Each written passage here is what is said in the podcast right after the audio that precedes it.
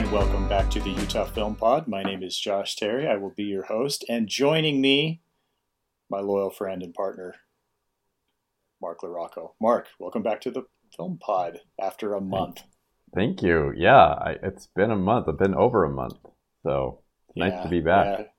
Should we bother going into the excuses? I, I don't know No. how much. It's that time of year, which which means we have lots to talk about, but there's also lots going on. hmm Um, um, I'm also in the process of finishing up fall semester, which means this last three days I've been neck deep in grading final argument papers and uh, also watching a bunch of movies Mhm. because it's time to fill out my annual Critics Association ballot. Um, I've seen a lot of movies in the last little while. Have you? Have you? Have you seen much lately? No, Now I know there's so I know there's one movie that you did see that we're going to talk about a little bit later. So Mhm. don't mention that one. Okay. But is there anything else that you have seen recently since it's been a little while? Um, I mean, I not new movies, so I don't know how interesting that is. I, I finally saw Us, the Jordan Peele movie. Oh right, ago, I remember you texted me that. because I, What did you think? I I liked it. I thought it was cool, and it was weird, and I, in some ways, it was the weirdest I think of all three of the Jordan Peele movies: Get Out, Us, and Yeah. Nope. I mean, they're all they all have this sort of bizarre sense to them. That's just they're not a normal horror movie. They're not a normal thriller, uh, whatever you want to call them. Um, Yeah. anyway, yeah, I, I thought it was good. No, I remember. So I didn't see Get Out in the theater. Us was the first one I saw in the theater, and I didn't see Get Out until after I saw Us. Um, I liked Get Out better, but Us was still good. Yeah, I did too. And I think I kind of like both of them better than Nope. Yeah, I, I, you know, I, I need to see Nope again. I, I, I like to Get Out the best of the three. Um, yeah. Uh, I, I may have liked Nope better. Um, I feel like there's more going on in Us, and uh, maybe for for better or for worse. But it definitely took some turns I wasn't expecting, and so I, I appreciated that. It, it just didn't follow like a, a normal sort of Mhm. formula that I was I was thinking maybe it would, and yeah, it was it was quite Yeah, his chilling. his movies are really engaging. I really appreciate that. You know, you you kind of get the sense, and I, I know people could kind of take this the wrong way, uh, as as as uh, history has taken different turns for this guy, but he, he kind of reminds me of Shyamalan a little bit. How when when he first got started, each one of his movies they really had a, a distinct style and voice Mhm. and they were really excited. You were really interested to see what he was going to come up with and where things were going to go. Now, in Shyamalan's case, obviously things started to go kind of the wrong direction, and he's had a kind of a checkered uh, reputation, you know, and, and track record since then. But I, I mean it as a compliment, compliment when I say that Peele's movies kind of remind me of of watching Shyamalan's early movies. Yeah. There's they're very, very distinctly him. hmm Like I, I don't I don't know. I mean, not off the top of my head, what I, if I could say what it is that makes his stuff his stuff, but it doesn't feel like you know. I mean, every every year I wind up seeing a handful of kind of these forgettable, generic, one-off horror movies, hmm and his stuff is way above. Even even though I didn't really like Nope a lot, hmm I would still put it above the level of that stuff because he still imbues it with his own Yeah. kind of style and voice. But uh, so hey, Yeah. I didn't. Uh, there, there we go. We're talking about Jordan Peele. Lots of stuff to talk about. I know. Um, yeah. So so us and uh, what else? Anything you see anything else interesting? Um, I saw The Killer, the new David Okay, Fincher movie, right. And Right. that was I, that was really good too. Like I, I I had a I didn't really know what my expectations were. I just know that he's a very precise, demanding filmmaker. He he's one of these like hundred takes to get it right. Um, every frame, every detail of the frame's important. This is this is Michael Fassbender as an assassin. And was this one straight to Netflix? Did it have any theatrical run at all? Well, I think it had a, enough of a theatrical run to qualify for awards, but it wasn't a. It was a Netflix one. Yeah, I I, okay. I think it probably appeared in a few theaters. I don't remember exactly, but pretty much came out on Netflix in Yeah. early. I believe it was early November. Um, Which seems interesting for Fincher, right? well, I mean, he's the one that he was the first filmmaker, at least kind of like reputable filmmaker, to go to Netflix for a TV series when he did House of Cards. and Oh, um, okay. and then he did Mindhunter. So he's he's not new to TV, you know, although he's been making films since the early '90s with Alien Three, Aliens Three, Right. um, and then you know he, he he did Fight Seven and Fight Club and Mm. Benjamin Button. My favorite movie of his is The Social Network. Um, but Yeah, I was going to say. It- I think that's that's probably my favorite of his. yeah, Zodiac is also excellent. I mean, it's it's so good. But I, I think The Social Network is my favorite. It's the one I've seen the most from Fincher. He also did Mank. So, oh, okay, he did that. So, how does? uh Well, I guess he has done a lot of stuff with Netflix now that we're talking about it. It just, I, I guess, in my in my mind, I'm kind of wondering if we are already past the threshold where, kind of the the, how do I describe it? The more celebrated directors are going straight to streaming services and not really worrying about Oh, doing oh no. theatrical releases. Oh yeah, you're right. We passed that a long time ago. Yeah, Scorsese just did an Apple TV. Uh, I mean, Right. Irishman was Netflix, and then Killers of the Flower Moon was Apple TV. I mean, he's pro- he's kind of widely considered the most celebrated, you know, filmmaker, I guess, Mhm. of the last few years, along with But those Spielberg. ones, they still had the they still had the the obligatory theatrical run, right? Didn't they do the the one week thing still? Um, well, yeah, I think so. I mean, Killers of the Flower Moon has not officially been released yet on Apple TV, I think, and it's it was in the theaters and it, it made about sixty-seven million US, and I think worldwide at like another seventy or eighty, something like that. And so he, you know, it's it had a theatrical run. I mean, it, there were ads for it all Yeah. over. They tried to make it a big opening. It couldn't compete with Taylor Swift, um, but it. Uh, I loved it. That's the one that I told you is may, might be my you film the of Taylor the Swift year. one, I did like it. Yeah, quite a bit. the concert film. Yeah. you did see the concert film, really? Yeah, uh, yeah. I guess I forgot to mention that I did end up seeing that. I saw that in uh, in October. nothing Um, like three hours long. It's pretty long, and apparently the new version they're releasing on on on video or on streaming is going to add three songs, and I'm sure she's going to make another fifty million or something, as people the Swifties will want to see every second. But I, um, I mean, I I liked it. I mean, it was just a concert film. It wasn't even a. There were no talking heads. There were no cutaways to other things in her life. It was purely a concert film, and that's kind of what I wanted and expected. I didn't really think it would be more than that. Um, so, so what you're saying is, when it comes to Taylor Swift, you just want a pure experience. You don't you don't need Well, be- the background. well, You just you just want to see Taylor performing her songs on stage as if you were there. changing outfits, doing the Eras Changing tour, going through each album, not in chronological Okay. order, which is more interesting. Right. So she doesn't go in order, and that's what you want to see because, like, Well, The- it's got to keep you engaged, right? Keep right, you thinking. the tickets are guessing. hundreds of dollars. You can't get them anyway. So the whole reason she made this tour, this movie, was well, number one is to make a lot of money, but number two, I would say, is to try to give fans the concert experience without going to the concert. So it's Right. you know it's not a documentary, it's not a behind the scenes, it's just the concert footage. It's just the concert. Very well shot. I mean, many many cameras, like many close ups, lots of um, you know, it's not just like a two camera setup or something like that. It's obviously, I mean, she's got all the money in the world to hire whoever she wants to to direct it, but um, yeah. Now we're talking about Taylor Swift. I was going to Um, say this episode. You know, I did. I didn't really have a real structured game plan for this episode, but I didn't think that this is where it would go, especially this early. And and here we are, ten minutes in. But uh, Right. that's fine. Hey, we cover we cover it all.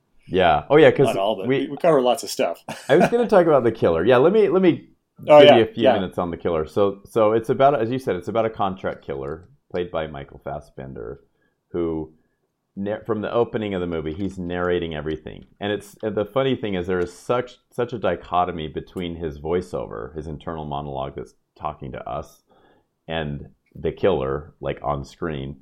He talks a lot. It's it's a very heavily narrated movie, and it's funny. He's he's witty with his jokes, and he's like telling us how to be a killer. You know, like forbid empathy. Um, only do the job you're paid to do. He has these little mantras he repeats over and over, and then you proceed to watch him violate them.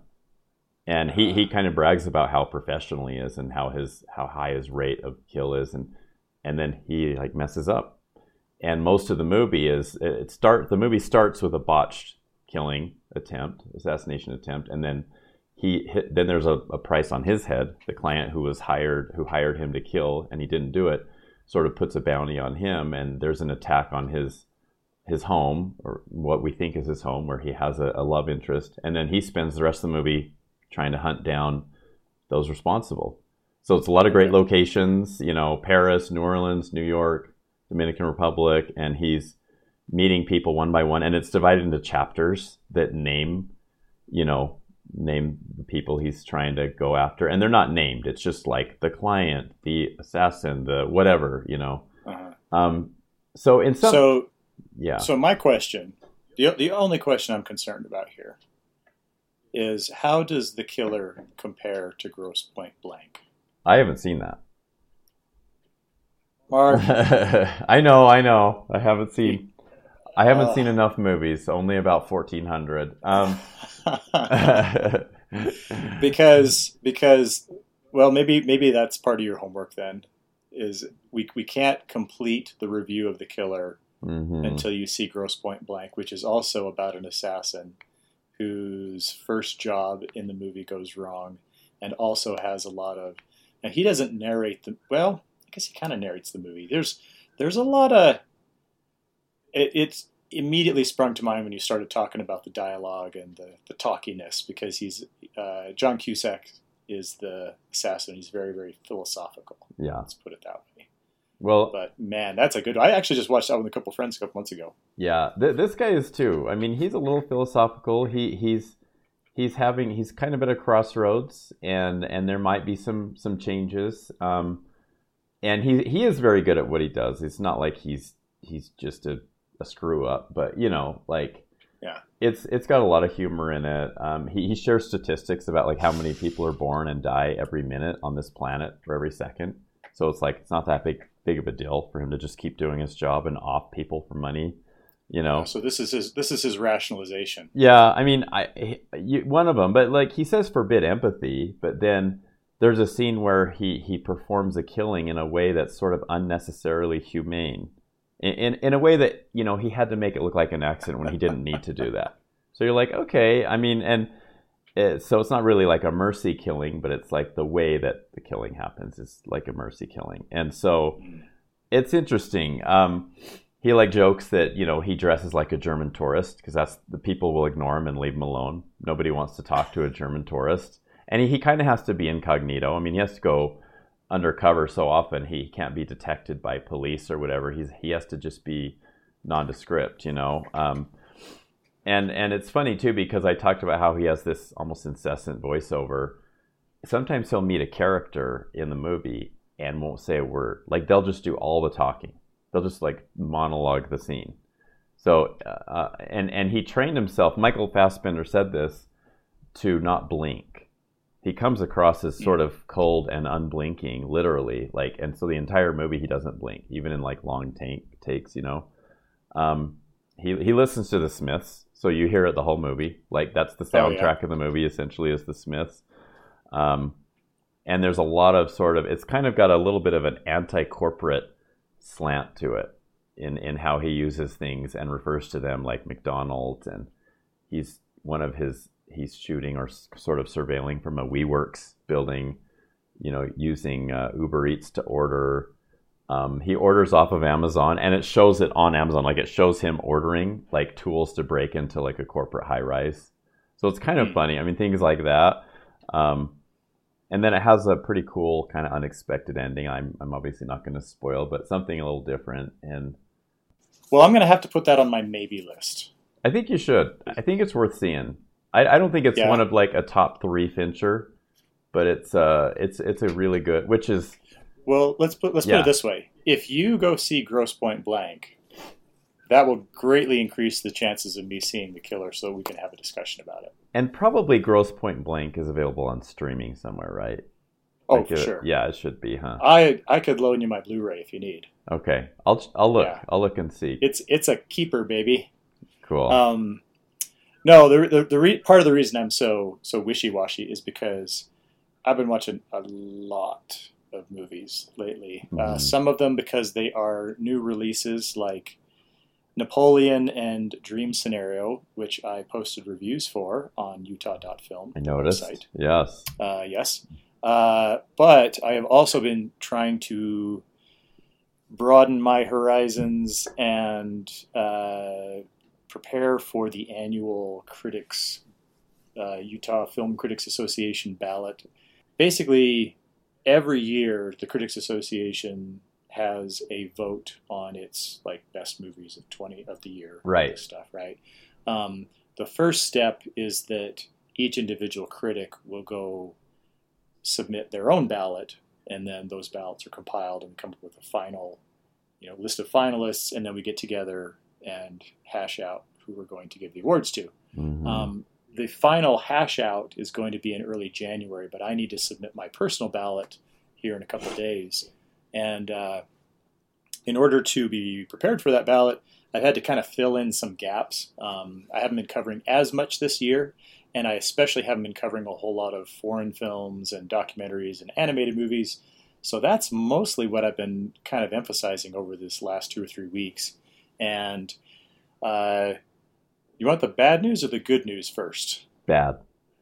The bad. Okay, so the bad news is that overall, 2023 is still kind of a crappy year Hmm. for movies. Okay. Um, the good news is that there are still plenty of good movies in 2023. And I don't know if those sound con- contradictory. I think you can probably follow my meaning. hmm Uh, what I what I, what I'm meaning to say here is that there are good movies that come out every year, and there are are a number of good movies that I can recommend and point out in 2023. Uh, but overall, it's still not going to go down as one of the greats, um, at least as far as I'm concerned. Well, but- what what I what I like to know is even if it's considered a down year or or whatever for Mhm. movies, did you was there ever a movie a movie that you saw that you would put in, on an all time list? Like, was there a movie that you might you might say, well, this is going to make my top of the uh, last twenty five years, You know- of the century? I don't I don't know if I would say yes to that. Partially because sometimes these movies have to grow on me a little while.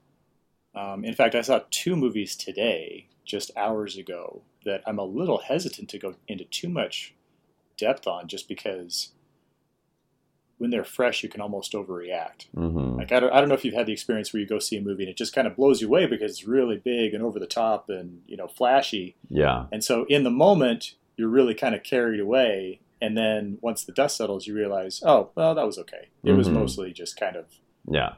put, putting on a show, right? Um, so I kind of want to get out of the blast radius a little bit first, if that uh, if that's appropriate. Um, Yeah. For me, I, I way, notice to, way to describe it. I notice if I if I can continue to just think about a movie even for days after and it doesn't really let up that much, that's a lot more meaningful than just like Mhm. like you say the blast radius or a few minutes after it's over, maybe feeling like you're blown away. Yeah. Um, and Well, so- and then the yeah. other way that I the way that I typically measure it is, you know, a do I want to see this movie again, or would I be interested in seeing this movie again? Which eliminates a lot of movies right off the top. Um, and then even more than that, and this is I, I think a little bit sim- more similar to what you were asking before is, do I actually want to buy this and make it part of my collection? Because if I actually Mhm. want to put it on my shelf, not that I'm going to watch it every year. I mean, I, there are plenty of movies that I've bought that I've never opened, just because they're, they're, I'm. It's like my instinct is to collect them, not necessarily to watch them all the time, but they've got to be good enough to collect them. Mhm. Um, and if that's the question, then I would say, yeah, I think that there are probably a couple movies I've seen this year that I would, I would consider yeah. collecting. Um, but I should let me let me just kind of cut to the chase. Um, the first thing I would say is that uh, I've been watching a few foreign films, and they are awesome. In fact, there are probably a couple of the foreign films I have seen, uh, just just as a real quick sneak preview, that will probably go on to my all my year's best list. In in fact, on the ballot for like my best movies of the year, are probably going to be a couple of these foreign films. hmm Um, one of my favorites is a one called uh, a movie called Perfect Days, and the whole movie just follows a janitor in uh, Tokyo, Japan, as he goes around and uh, cleans toilets, like public toilets in parks and different things. And uh, you get to know a little bit about his life, about kind of the people he interacts with. You get to know about his family and kind of his situation, how he got where he's at. And it is just, it's just one of these really, really low key, sweet movies that makes you smile, makes you appreciate the little things, and is a perfect contrast to the overblown schlock that we get from so many mainstream yeah. movies. Mm-hmm. Um, which is not to say that overblown mainstream movies are bad, because there's another one of those that I saw today that was really fantastic. But um, Perfect Days was fantastic. Uh, there's a movie called Anatomy of a Fall, which is kind of a. Have you heard of this one? Yeah. You, are not. I want to yeah, see that one. Yeah. Yeah, it's good. It's good. Um, it is. Uh, I think it's set in France, like in the Alps. Mm-hmm. It's uh, like there's this mysterious death, and the the man who dies, uh, they have to determine whether his his estranged wife might have been responsible for his death, and it's just a real, uh, again, more more low key, but really really interesting and engaging. Um, but the uh, the one that I just saw today that's uh, another foreign film is Godzilla minus one, which was awesome. Mm-hmm. And I again, I'm still kind of in the blast radius on this one, but I I'm kind of thinking that this is the Godzilla movie I have always wanted someone to make. Oh, okay. Um, as a kid, I was a Godzilla fan, and I remember being tremendously disappointed with Godzilla 1985 because I thought it was going to be really cool, and it was just really kind of this Schlocky. Ter- terrible movie. Yeah. yeah. Uh, I remember. I remember being crushed when uh, uh, the, I, I, guess my my predecessor by by by two steps, uh, uh, Chris Hicks of the Deseret News, he gave it a turkey it, it, wasn't even like a one star movie. It was like a straight up turkey. And I remember being, being so disappointed. But then when I saw yeah. it, I was like, you know what? He's right. I re- it's so bad. I remember him. That's first. That's when I first learned about turkeys. Was reading his reviews on Deseret News, yeah. even before uh, Jeff Vice. Jeff Vice. Yeah, it was Chris yeah. Hicks, and so I was like, wow, that must really be a bad movie, or he just hated a movie because yeah. there weren't a lot and of. It, and it was. Yeah. And it was. Uh, so so this one though, I would I would venture to say that this one is a lot better than even the recent you know the um, well there was Godzilla and I think it was 2014 and then there was the Godzilla King of the Monsters and Godzilla versus Kong um, all of which I enjoyed to one degree or another I mean they weren't great and some of them were definitely better than others um, but this one man I mean this one I think this was the original Toho corporation that made it you know the original uh, company in Japan and we should just let them make the Godzilla movies. Mm-hmm. Um, it's it's really as far as the story, it is pretty similar to the original one in that you know it's kind of like the first arrival of Godzilla and he's still pretty much the bad guy and it's it's kind of Godzilla versus Japan. Mm-hmm. He's not he's not fighting on behalf of the humans against Rodan or anything like that or King Ghidorah or Mothra um, or Mothra. Mm-hmm. Yeah.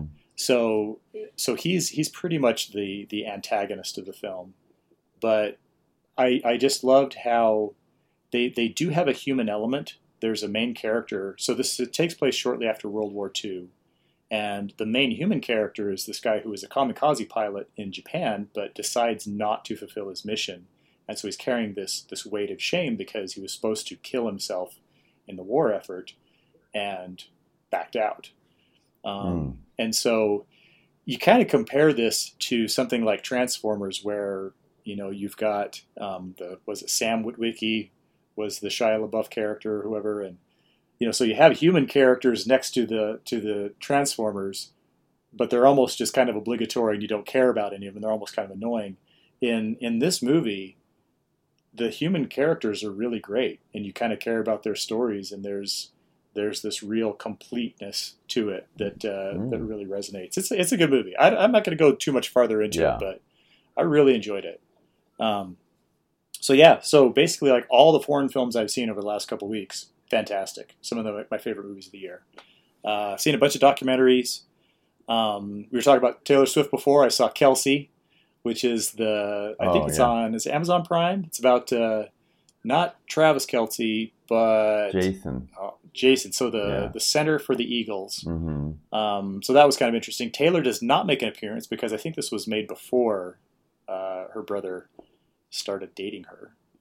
Um, it's all Taylor Swift all the time in episode 68 of the Utah Film Pod. um, so I saw the Yogi Berra documentary, which was good. I saw one about Tom Wolfe that was really good, which was really fun because I read one of his books for the first time last year, The Right Stuff. hmm Uh, now, American, oh dear, American Symphony. I think American Symphony is what it's called. Yeah. Uh, uh, Jon Batiste, a musician, a very Grammy decorated musician. This is a documentary about him and his music and his wife's battle with, I believe, leukemia. I'm pretty sure it's cancer. I think it's leukemia. Uh, very, very moving. Very good. hmm Uh, the one that I just saw today um, that is, wow, still echoing in my mind 20 Days in Mariupol, Yeah. uh, which is a city in Ukraine that was one of the first cities to be attacked uh, last year in the invasion, the Russian invasion in 2022. This one, it is a fantastic documentary and really, really hard to get through. I would not watch this unless you are prepared. Okay. Um, it is not necessarily graphic in the sense that you know they actually kind of blur some things, and you're not seeing a lot of like wartime gore and, and that kind of stuff. It's the reality of what it is that you are seeing Mhm. because it's it's just heartbreaking and yeah yeah. like I said, I just I, I, I finished watching it about 15, 20 minutes before we started our, our recording tonight. So yeah. um, it might take. I mean, I don't think I don't think that a day or two from now I'm going to decide. Oh, that wasn't any good. But I'm I'm still kind of processing that one. Yeah. Um, but as of right now, it's it's in my number one spot for documentaries for for this year. Um, haven't been as crazy about the animated features I've seen. Uh, I found a couple of interesting ones. Kind of a cute one called Robot Dreams. It's about this dog who buys a robot as a companion. It's kind of this. It's kind of a world. I guess it's kind of a Pixar Disney type world where the animals are the people and there aren't any people, and so the dogs dogs like drive cars and stuff. Okay. And so so the dog is lonely, and so he buys this robot to be his companion. Okay. Uh, pretty fun. Uh, a really weird one out of Japan called Blind Willow Sleeping Woman, uh, which follows a couple of different story threads, but the most interesting one is about this middle aged guy who has visions of a seven foot frog that tries to convince him to go under the earth and fight a worm in order to save Japan from an earthquake. Hmm. And I'll just leave it there. I don't know if there's anything more to say about that that's you know that's kind of what sold me on watching it and i watched it and you know i can't say that it delivered like you know the greatest movie of 2023 but uh you know you gotta you gotta watch some stuff yeah. so and i and i've been watching more normal movies too i, I watched maestro you heard Oh, about that one? yeah. I'd like to Uh, see leonard, that. leonard bernstein That comes out next Uh, week on Netflix. Is it next week? Mhm. Yeah, I I liked a lot of things about it. Um, Bradley Cooper does an amazing job as as Bernstein, and then of course, um, Oh, it's uh, Carey Mulligan. yes, Carey Mulligan plays Bernstein's wife, who is an actress, and she does an incredible job as well. I tend to like the performances in this movie more than the movie itself. hmm Um, I don't know that I would rank the movie super high, uh, but the performances and lots of other elements, like some of the cinematography, especially early on, is really really great. So so that one's interesting. Um, saw Wonka, which uh, you know I might nod a little bit on the ballot. It's uh, this is the one's the prequel, hmm right? You got Timothée Chalamet playing Willy Wonka Oh, um, kind of reminded me of a. Did you see either of the Paddington movies, the recent Paddington movies? you know, it's funny you mentioned that. I I just ordered the second one. So I, I thought just today I ordered a couple DVDs as like kind of like Christmas gifts, movies that we wanted to see, and we watched the first one, and weren't able to watch the second one, and they've heard it's so good. I actually heard it's very good. I I, I ordered it today, so we're going to be receiving that. I've heard it's very good, and it's it wasn't available on any of our streaming unless we actually bought or rented it for money. Uh, okay. So I just bought the DVD. So I think I, I, I do not think you'll be disappointed. yeah, Um, I I want to say that I remember the second one being better than the first one. that's what kind of the though the first consensus one was is. good. Yeah, Well, and the reason I bring it up is because Wonka has a similar vibe and sense of humor hmm as the Paddington movies, yeah, uh, except Wonka is a musical, okay, which I wasn't thrilled with.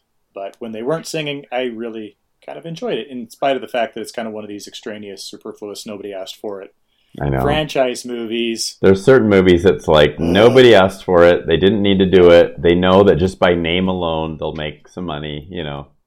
Right. Yeah. Right. So I was, I, I guess in that sense, I was pleasantly surprised that there was something worth watching about the movie, even though, I mean, I, I wouldn't put it at the top of my list for the year or anything like that. But, you know, if you're looking for something that's a little bit quirky and has some songs in it, and you like Timothée Chalamet, and maybe you just like movies about candy, I don't know. There it is. There it is. Um, man, I could just keep going and going and going. I'm. I don't. I think I'm just going to keep going on down the list. Uh, like I said, uh, did I already posted reviews for um, Napoleon and Dream Scenario. Napoleon is not one that I thought was really great. I was kind of disappointed by that one overall. Mhm. Dream Scenario, really interesting. You haven't seen that one yet, haven't. have you? No. Yeah, but you but you know what it's about. This is the one Mhm. where people just spontaneously just start dreaming about Nicolas Cage. Actually, not Nicolas Cage, his character. His character just appears in people's dreams, and so Yes. he becomes famous. And yeah, I've I've seen the Right. trailer. Um, but yeah. But but this is why it's interesting though, because when you hear the premise of the movie from our real world, right? Mhm. People start dreaming about Nicolas Cage. That's a funny premise. And you just think, oh, this is going to be a real quirky, zany movie because people are going to start dreaming about Nicolas Cage. But they're not dreaming about Nicolas Cage. They're dreaming about his character, who is this kind of boring, beleaguered. Uh, I, I can't remember if he's a physics professor. He's a professor at a university, Mhm. but he's just kind of like this everyday Joe. Yeah. And so, even though it is Nicolas Cage and it starts off with kind of this quirkiness, it really gets kind of dark and serious fast. And so, instead of a lighthearted comedy, it's it's A24 who's done a lot of horror movies. That's really kind of where they made the mark, right? In Yeah. studio. But and so the tone, even from the beginning, you kind of recognize, oh, this feels like kind of more like a horror movie. And even though it's not like a jump scare slasher, you know, uh, type of type of horror film, it starts getting into kind of the the dark side of being viral and and being famous, and it kind of gets into cancel culture um, because as a result of him being this instant celebrity, uh, the this this professor is suddenly blamed for all kinds of things that he's not responsible for because Mhm. he's like appearing in people's dreams Mhm. and so if they're nightmares or if they're bad dreams they just kind of hold him responsible so it it's interesting it it it Hmm. didn't turn Yeah. out to be what i expected but it was still cool okay. and interesting and unique and so much better than the mainstream franchise crap we've been getting all year well, so that's you know, and I think really, I think that's really why I think 2023 is not going to go down well, is because so many of the the big name movies were just. I mean, crap. but the, see, the thing is, and here's here's the flip side of that. I'm going to spin it positive. So every year when you look at the box office, the top, you know, we've done this before, right? You and I did a box office episode earlier this year. Usually six or seven or eight or nine of the top ten box office movies are are franchise movies. They're either reboots or remakes Sure. or sequels or prequels, and and especially MCU. I mean, that's kind of been dominating the the conversation for the last 15 years. Well, this year is actually the first year that none, not one of the top three, have been reboots or remakes or sequels. They're all original since Yeah. 2001. And the funny thing is, that year, two of those were Harry Potter and Lord of the Rings, but they were the first ones, right? Oh, okay. And there's Yeah, also right. Monsters Inc. This year, um, it's basically, uh, I believe it's Barbie, Super Mario Brothers, although And there's Oppenheimer, but there's a little debate about Mhm. Super Mario Brothers because obviously there was one 30 years ago. But I mean, it's like a new, it's a, just a Eh. different thing, you know, and it's an right, animated. Right. Um, and uh, all of the seek, all of the franchise movies, not all of them, but many of them did not do very well. Like they underperformed, like Mission Right. Impossible and Indiana Jones and Ant Man and Marvels. They all kind of performed less than what they were expected to. Um, And I and I hope that that's a positive turning point. well, that's what I mean. Because- I think it will. Because on the one hand, yeah, Yeah. maybe this is what you're saying. Yeah. Because on the one hand, I hated so many movies this year. Mhm. They were just crap, and it's just why are we wasting our time with this? Stop feeding us this schlock. yeah, I've really had enough of this. I'm sick of it. Like I was watching trailers before Godzilla today, and like really Ant Man two. I have no interest in seeing this. wait. Ant Man two is coming. No, out? no, no, no, no. Sorry, Aquaman, Oh, not Ant Man. Aquaman, right? yeah. So that because they all blend together, right? It's all the same dumb thing. Anyway, Mhm. Yeah. So I that's that's really one of the big reasons I think this year has been so bad is because so many of those kind of franchise movies have just been like forgettable at best. right. And at the same time, maybe to kind of follow your lead, maybe that's a good thing. Because Right. maybe I mean I can't I can't help but think that this year is going to be seen as some kind of a turning point. Uh, hopefully a turning point in the right direction. Um, because I would hate to think that things would get worse hmm but yeah, I, I it does feel like this is the year where you couldn't just kind of trot out something connected to a franchise and get away with it hmm and and just get your money back and go about your business, right? I mean, Right. it, because as you as you pointed out, they haven't done well. They've lost lots of money, Yep. and I'm pretty happy about that. If that leads to something better. No, Yeah. really. I mean, I. It's not that I want people to lose money. It's that I want the movies to be better, and if this is what it takes, then I hope that that leads to a positive result. So, It it could. I mean, we could see the end of Marvel as we know it, uh, or within a mhm. short time, or or this new. You remember how they were releasing like three movies a year for a long time, Sure, yeah. and it's the rumor is now it's going to be down to one. They're really going to focus Deadpool, on right? just making them really really good, like making it a, a bigger event, and not just like. Oh, we have another one to go to in three months, or you know, four months, or whatever. And so, yeah, yeah, wait. I hope it gets to that point where we're seeing. I mean, because I want to see good ones, right? If they're good, I, they're they're good. They're worth seeing. Well, that's it, you know? right? I mean, in in spite of my battle, uh, my seemingly daily battle against cynicism when it comes to movies, I really would rather that everything was good. I mean, why Mhm. wouldn't you want every movie to be good? You Yeah, know, it's like I, I don't want to feel like I'm cheering against this stuff, but when I when I know that they're just kind of doing this obligatory stuff and they're going down, you know, I, I can complain over and over again about the multiverse and everything I hate about that.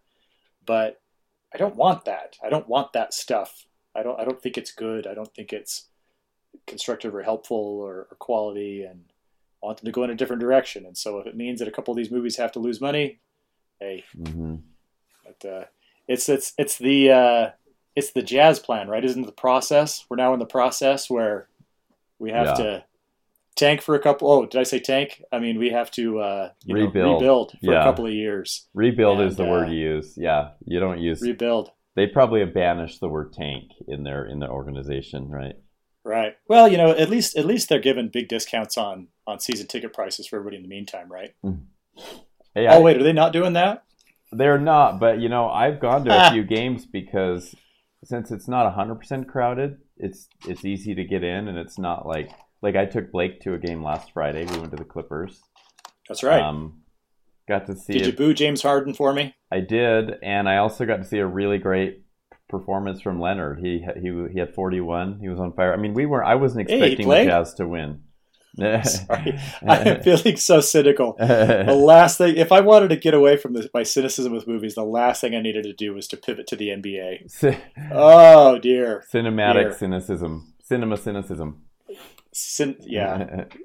oh man, what's something positive we could talk about? Let's uh, let's pivot to positive. Okay. I heard that you I heard that you saw a movie, uh, a very very old movie for the first time, which I would I would kid you about for taking so long to see it, if not for the fact that I think I only saw it for the first time last year. So we can make yes. fun of ourselves. Well, you may you know like you know Elf and you know Christmas Vacation and you know Christmas Story, you know Home Alone.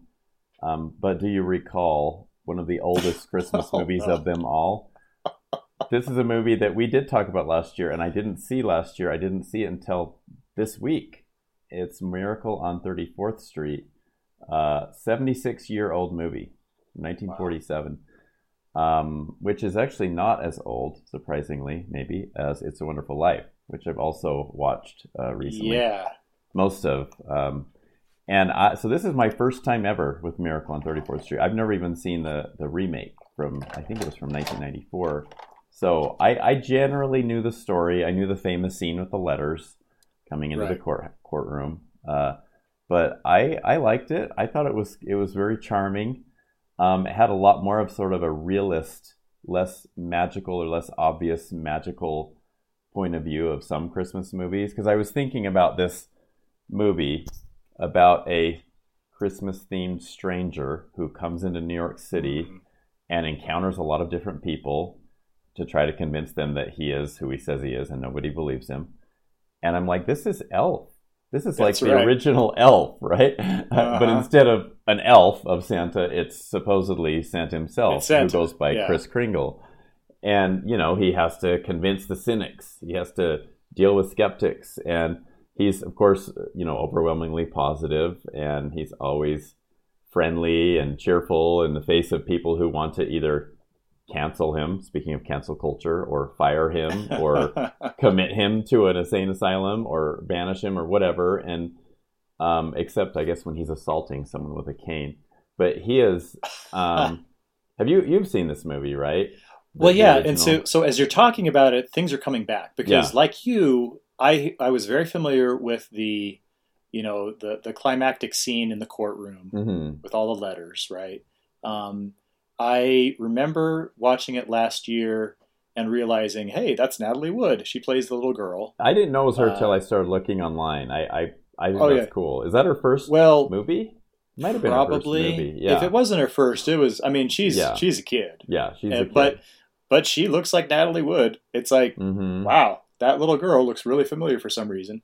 Um, and then I remember thinking, wow, this movie is really kind of taking the I don't know it, a very a very popular sentiment these days is the uh, well intended I think the push to kind of decommercialize Christmas right? The mm-hmm. idea that hey you know you don't want to get carried away in all of the uh, the gift giving and, and all the well all of the you know the commercialization of Christmas. Yeah. Um, that's what this movie's about. I mean, it's all about kind of the corporatization of things, and and I thought that's kind of interesting that I, for one thing, I didn't realize that there was that much of a push mm-hmm. in the movie. Yeah. But then thinking about that, yeah, this movie's almost 80 years old, and even back then, they were, you know, taking shots at, at our tendency to commercialize things that, uh, yeah, you know, the the perversion of what should be a little more sacred, maybe. Um, then that's that's what I remember. Because well, yeah, I, I saw it for the first time last year. Yeah, I I liked it. I mean, there were scenes that I thought were pretty cool because it's not one of these obvious hit you over the head kind of movies. Like, for example, you know, he's he's out. He's kind of on a mission to help people realize the true meaning of Christmas, and then he. And that's sort of why it seems like he's wandering around New York City, filling in for like a drunk parade Santa, and then getting hired as a department store Santa, to, to help out. But then he really hones in on just a few people, which is, you know, you mentioned Natalie Wood and her mother. And, and her mother has taken the tactic that few parents take, where she just says, We don't believe in fairy tales. Santa's a myth.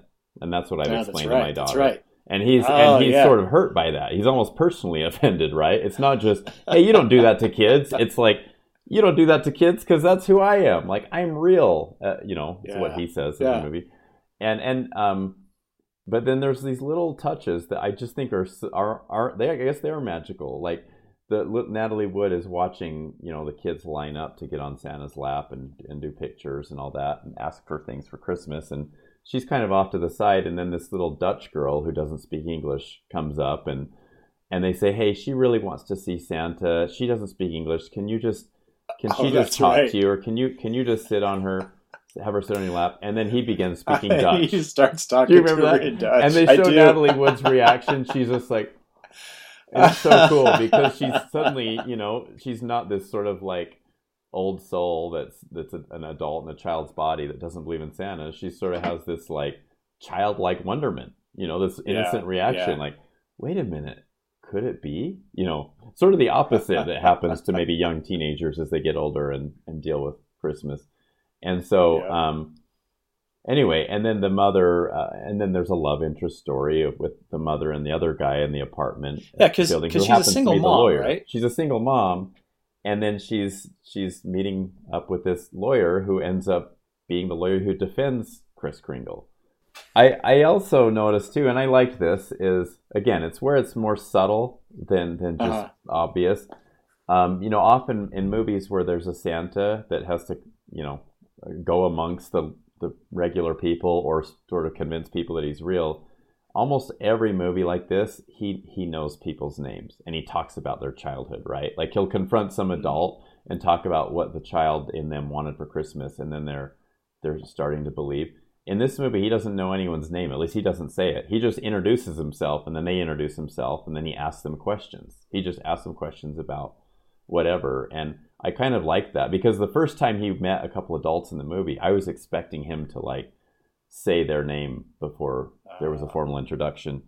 Um, and so, I mean, I think the adults are fairly smart, and there's not any like vicious villains in the movie. I mean, certainly there's a villain, there's villain characters such as the prosecutor who's trying to um, prove that he's not Santa, you know, and Mhm. um, and then the judge. I I didn't expect judicial politicking in this movie for there to be a judge who's worried about his how his reputation's going to look by taking on this case because it's almost like a can't win situation. Either he's going to look crazy by agreeing that Santa's real, or he's going to he's already hated by his own grandchildren and become hated by every child, you know, by, by the way he treats this Mr. Kris Kringle. And so I thought that was that was fun.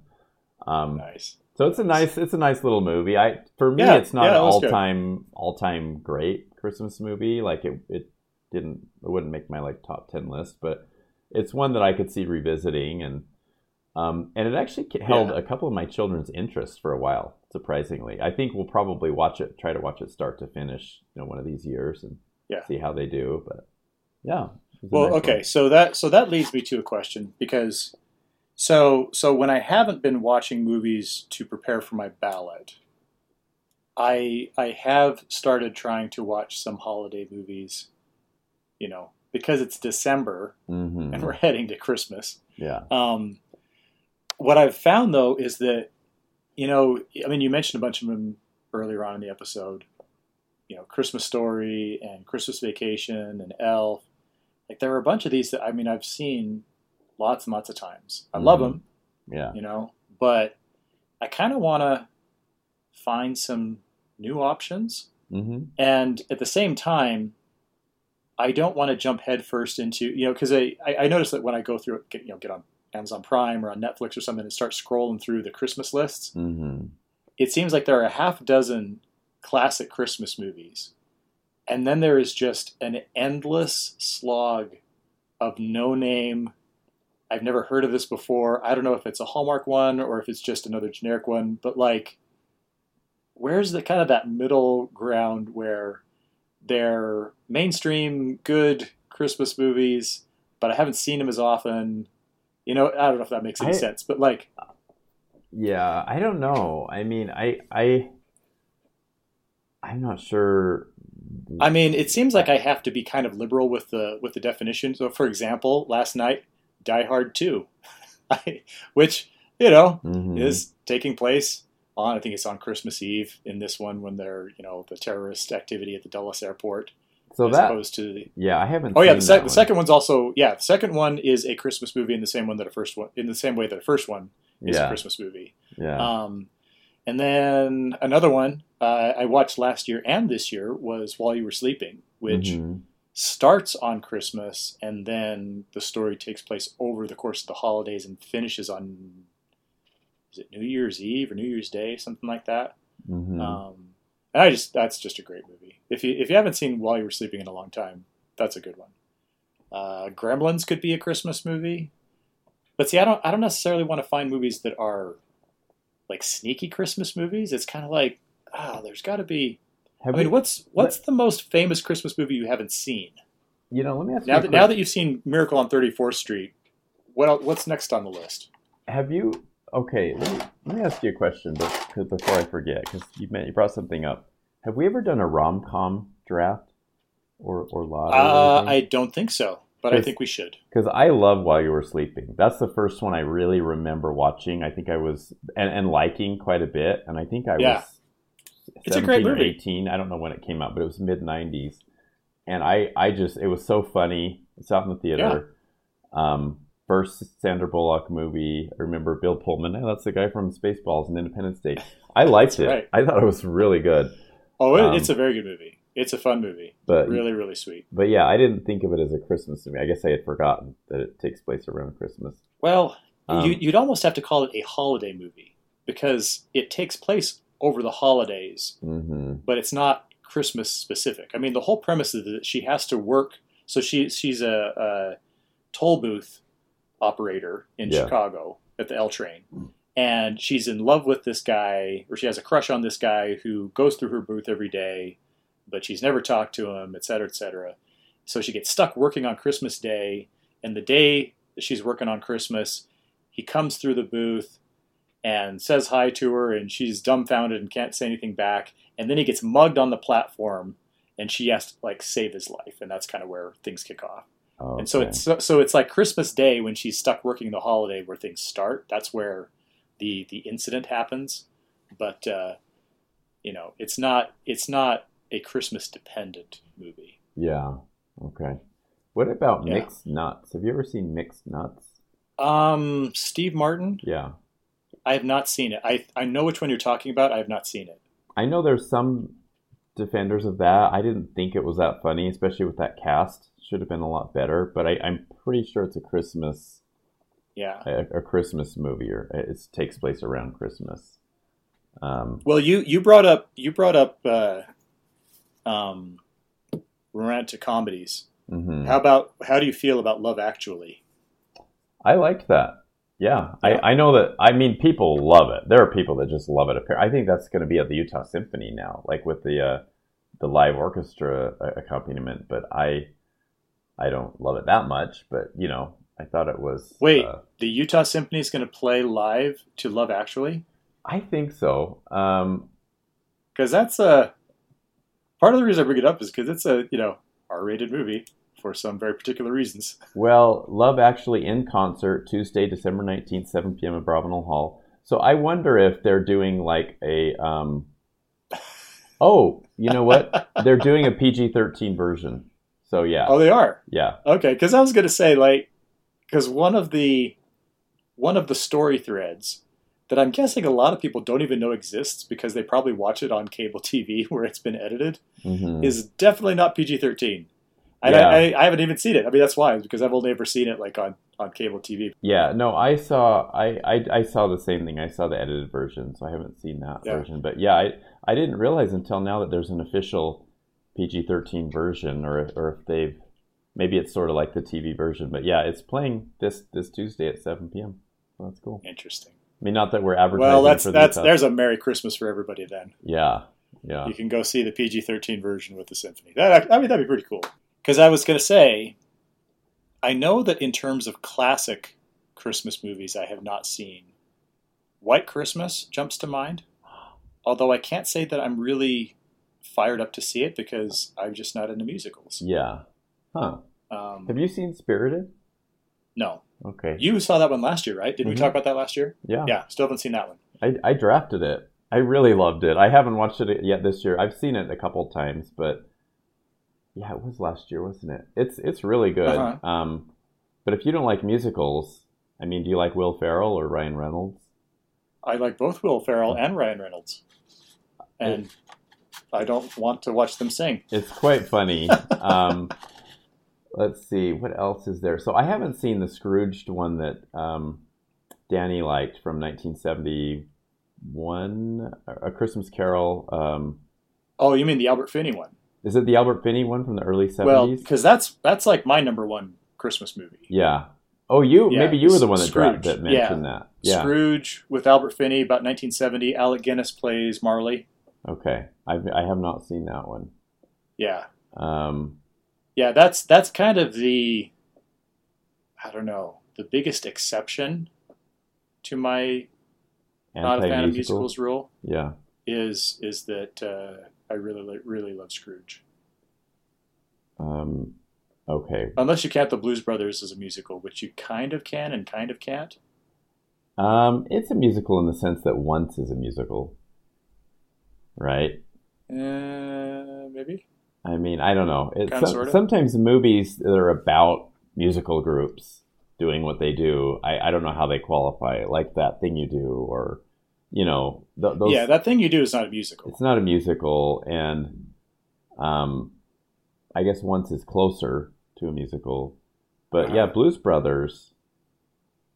There's a lot of Because- music in it. I mean, there's a lot of performed music in it, and it's uh, I mean, I guess there's really only one or two scenes that, because you know how like the concept of the musical is, this is not like real life. Like people Mhm. don't behave this way. They don't just start singing their right.